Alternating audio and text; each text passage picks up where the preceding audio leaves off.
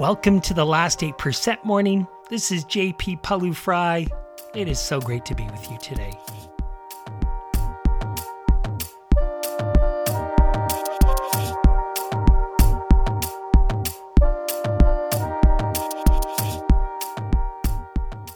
In today's episode, we often struggle with small, everyday frustrations and even feel at times embattled in our relationships, at work, at home.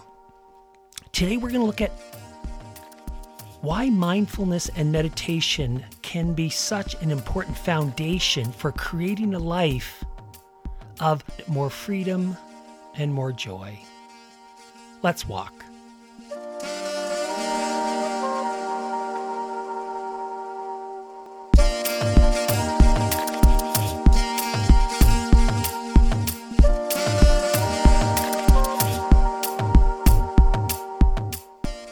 Out walking, enjoying this gorgeous day, moving as we are able.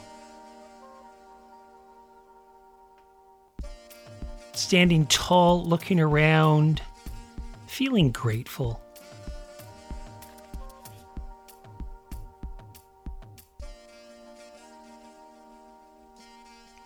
We start by being mindful. Of course, after we make our bed and engage in our five minute book club, we move to our belly and our body. And being in our belly and our, and our body matters so much. In fact, in today's episode, we're going to talk about being in our physical sensations, being with our emotions. And a big part of being able to do that is being mindful, building this practice of mindfulness the more we just are present. So, right now, wherever you are, just really arrive in this moment. Let go of thinking and stories and planning. And just feel your feet on the ground. Be where your feet are. Feel your belly rise and fall. The more that we can be mindful, that is, in the present moment, on purpose, non judgmentally. It means that when we get to those difficult moments where we experience difficult emotions, we can stay present. We can stay and not run. We can catch our mind as it wants to create a story about that emotion and get us hooked. So, right now, we are just being present. Just feel your arms and your hands.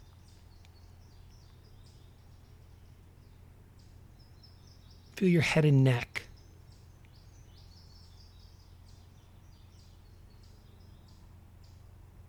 Feel your knees and elbows.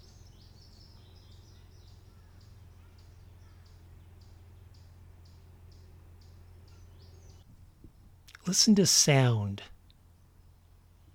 If you're a long-time listener, you know that sometimes we do a BSB in our mindfulness practice, which is start with our belly rising and falling, go to whatever sounds are present, could be my voice in this moment, or bird sounds, or whatever it is in your environment, and then move to some part of the body. So belly, sound, body.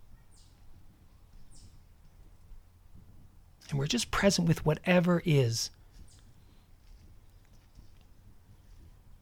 without trying to change it, without trying to move it away, push it away, not feel it. No, in this practice, we move in, we feel it.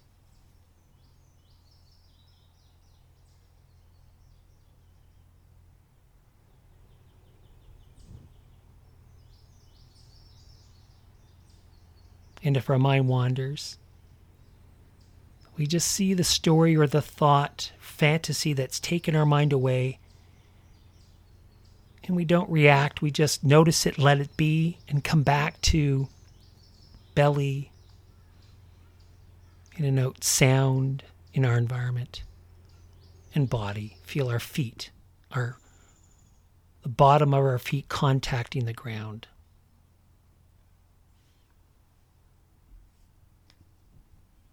It is so great to be with you today.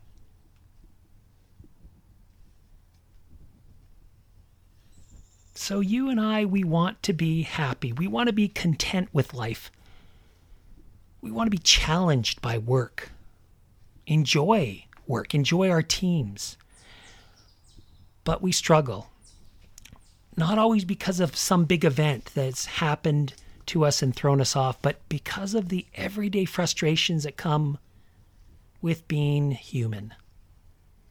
Could be the small challenges in a relationship or the disappointment about how something is going, or in this case, not going, maybe at work, a project, maybe with our career, or we just feel off. And we feel somewhat embattled by it all. Feel like we're just fighting upstream. Now, here's the thing if we cannot understand this struggle that's going on for not just you and I, but for all human beings, and if we can't find a way to deal with it, there's a lot at stake. It can lead to an unhappy life.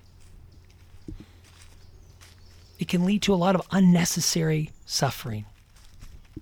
And it can deplete our resources so we don't have that internal strength and fortitude to do difficult things which help us move things forward, right a relationship that's off the rails a bit. So, what do we do? What's our plan? What's our approach? Well, I'm sure as a longtime listener, you'll know in this podcast, in our last 8% Academy, our digital course, and in everything we do, that plan starts by understanding our mind understanding understanding our brain, understanding our emotions. And one of the most powerful ways to do that is through the practice of mindfulness, of meditation. Now, there's a challenge actually with mindfulness and meditation, especially now because there's a lot of people who are hearing about it. And the challenge is that many people have an incorrect idea about what it is. They don't understand it in in the way that would best serve them. And what do I mean by that? Well, we do not meditate, we do not practice mindfulness to quiet the mind. You know that. Again, if you're a long-time listener, we don't practice to be calm. That's a misunderstanding of meditation. We meditate to grow an understanding of our mind and grow wisdom. What does that mean exactly? Well, First, a little bit of a warning if, if you're new to mindfulness, this, what I'm going to talk about today, can be a little bit more of a challenging concept if you don't have a first person experience with it. Um, it might just sound like gobbledygook, gobbledygook, as my mom would say. So, just before we jump into trying to understand this mind, stand tall, look around, feel grateful. Feel our feet on the ground. So, understanding our mind. All day long, you and I, we have a stream of physical sensations, emotions, thoughts that we experience throughout the day as we go about our tasks, our job. We're not really aware of this unless it's quite intense because we are so immersed in them. We identify fully with what we are experiencing. And because we are not aware of this stream, this natural stream of physical sensations, emotions, and thoughts, unbeknownst to us, we engage in a pattern of reaction. What does that mean? Well, we experience an emotion, let's say anger, and we feel it. And what quickly follows is a story about that anger. And that story, those thoughts about that anger, triggers more feelings of anger, more emotion of anger.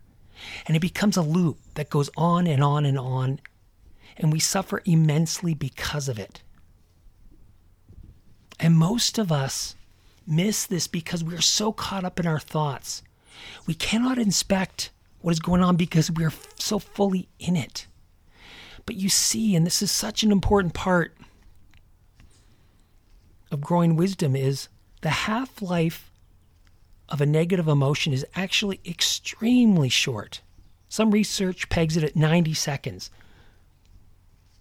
From the initial trigger, the chemical component of, let's say, anger um, has completely left our bloodstream and our automatic response in 90 seconds. But in fact, some other research points to the fact it might be 15 seconds that we actually feel anger. Think about that. The anger we actually feel, or any emotion for that matter, is very short lived. So then you might be asking, well, what keeps it going? To be the long lasting experience that we are all familiar with. What keeps it going is our thinking about it. Let me say that again. It is our thinking about it that keeps it going. And our getting hooked by these thoughts about it and our attachment to the story and our identification with the story and the thoughts. And that is what keeps anger or any emotion going. And look, it's not to say that anger is bad. No, it can be useful, right? It can act as a signal that there's an injustice or this person we're with is you know, a bad person or, or someone we need to be careful with. But our actual reaction, how we deal with the situation, is of course much more effective if we are not driven by the strong emotion and our thoughts about the emotion. That's the key. We will experience emotions. We have a choice in our thoughts about the emotion. This is for many of us our natural pattern of reaction, and we're not even aware of it I honestly think that's the most amazing part. And this is actually where our freedom lies. We don't realize that much of our worry, regret, shame in life is a matter of thinking without knowing we are thinking. Reacting to the emotions with stories and keeping the feeling going. But the truth is, we actually don't want to feel the emotions. Really, when we look closer, we are constantly in a state of taking leave from the emotions that we feel. Many of us are in a constant state of avoidance. And I don't mean just the big things that we talk about on this podcast or in the, the Last 8% Academy, like a conversation or a decision or a task, but the small things underneath those bigger things, like the discomfort of a temporary emotion. We move away from it, we resist it because we don't want to feel the discomfort. And here's the key we replace that facing it and feeling it with thoughts about it. And this is what causes us to needlessly suffer.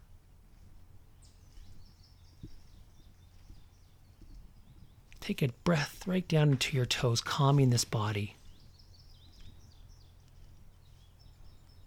So, what is the alternative? The alternative is to be present for it and actually feel the strong emotions for as long as they are present. Let them burn out on their own without juicing them with more thoughts and stories about them. Again, if you're a long-time listener, you know that ETA is our tool that is specifically for this. Very powerful. So if you're new, go find it in the podcast. But the key the alternative is just to watch, just to feel, and catch ourselves from awfulizing about them. And this is really why we practice. This is what mindfulness does. Is that every time we notice we're getting lost in thought about why we have every right to be, excuse my language, mom, pissed off at that person, or how could they have done that, or how crap the future is now going to be, or why does this always happen to me? Instead of getting lost in those thoughts, those stories, we have a tool. This is mindfulness that can help us notice it and stop that conversation with ourselves, break our identification with it. Because if we can fully just feel the emotion and break the connection to thought, disidentify from it, then the emotion doesn't last. Whether it's 15 or 90 seconds, it's a short amount of time. And really, this is the heart of why we are so excited about the Last 8% project and the Academy and this podcast. And this is what it's all about. It's not just how we avoid last 8% conversations, which we do, but actually how we avoid any and all uncomfortable emotions, how we let fear of feeling them cause us to avoid them, cause us to avoid many parts of our life. It just might show up more concretely in difficult conversations that we avoid, or challenging decisions that we face, or a task that we, you know, procrastinate on. But the real thing that's going on is that we are doing everything we can to move away and not feel negative emotion.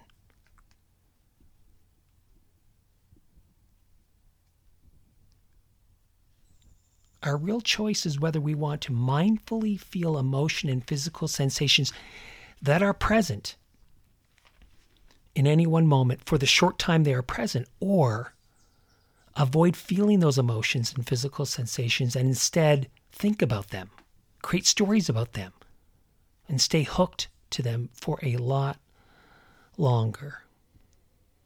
Friends, that's to me why we practice mindfulness, why we walk on a daily basis, because we know the more we do it, it's like going to the gym for the brain. We literally grow a part of our prefrontal cortex that tamps down that amygdala, that emotional part of our brain, and allows us not to get engaged from an emotion to a thought about the emotion and keep this loop going. And the more we practice mindfulness, the more there's a space that gets created between us and our thinking, which allows us to see that we are not our thoughts, see that we can choose our actions, not from a place of habitual reaction, but from a place of strength and power. This is where freedom lies. Rumi, one of my favorite poets, he was a Persian poet from many, many years ago, said, Step out of the tangle of fear thinking and flow down and down into ever widening rings of being. Let me say that again. This 13th century, I think it was, poet said, Step out of the tangle of fear thinking and flow down and down into ever widening rings of being. That's what we do. We feel something, we move into it. We don't tell a story. I mean, actually, we will just tell a story and have a thought, but we catch it sooner. That's the mindfulness practice. And what's amazing is that at some point, the more we practice, the more we can just be present, which is what brings us more joy in this life. Our perfect day, I don't even like the word perfect, a great day is possible every day. It really is if we can just be present with one is. Feel the emotion that's present for as long as it's present. Not just the anger and strong negative emotions, but also the positive emotions. And when it's done, it's done. And just be present for the next moment and over and over again. This is when we're truly living in the moment. And the best part is that we have a tool that can help us get there. So, just before we move to our three by three, if you're enjoying this, please share it on social media. There are a lot of people who feel embattled. This is a way out. It's actually a way through. Please leave a uh, a review, write a review out on Apple Podcasts or Spotify, wherever you get your podcasts. Learn, you know, we have July 12th is going to be our last 8% Academy, and we'd love to have you um, where we grow everything we're talking about mindfulness, managing emotions intelligently so that we can move in and not away from those difficult emotions, but those difficult conversations, decisions, and tasks. So, three by three, feel your breath come right down into your toes. Three breaths.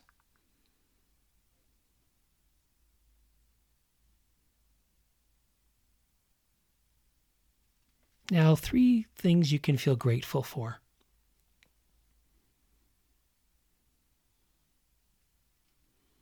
I feel grateful for this wisdom of this podcast. This is not my original thinking. This is from 2,500 years ago, and all these other fabulous teachers who have continued to understand themselves, add to it, and help alleviate suffering. I am so grateful for all of the teachers that I've had and have been over this last 2,500 years.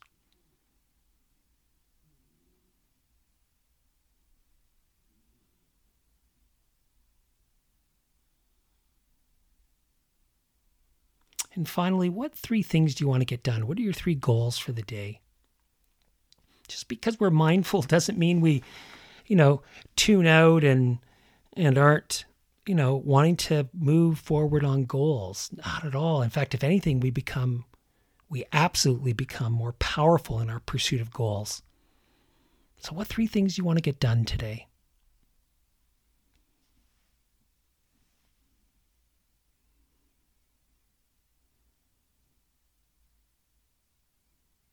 Fantastic. And let me finish with a Thich Nhat quote.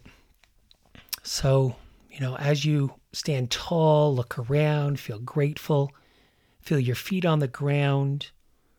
Think about bringing this energy and focus and momentum into the day. Think about how you can help others who are suffering because they don't know right now that they feel an emotion, then they have a thought about that emotion.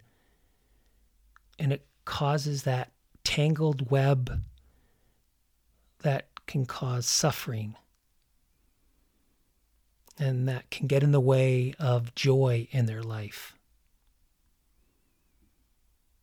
Thich Nhat said, letting go gives us freedom, and freedom is the only condition for happiness.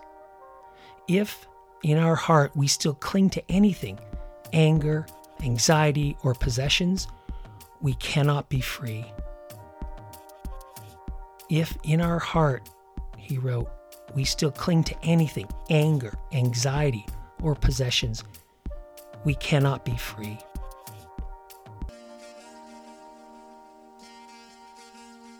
Have a wonderful day.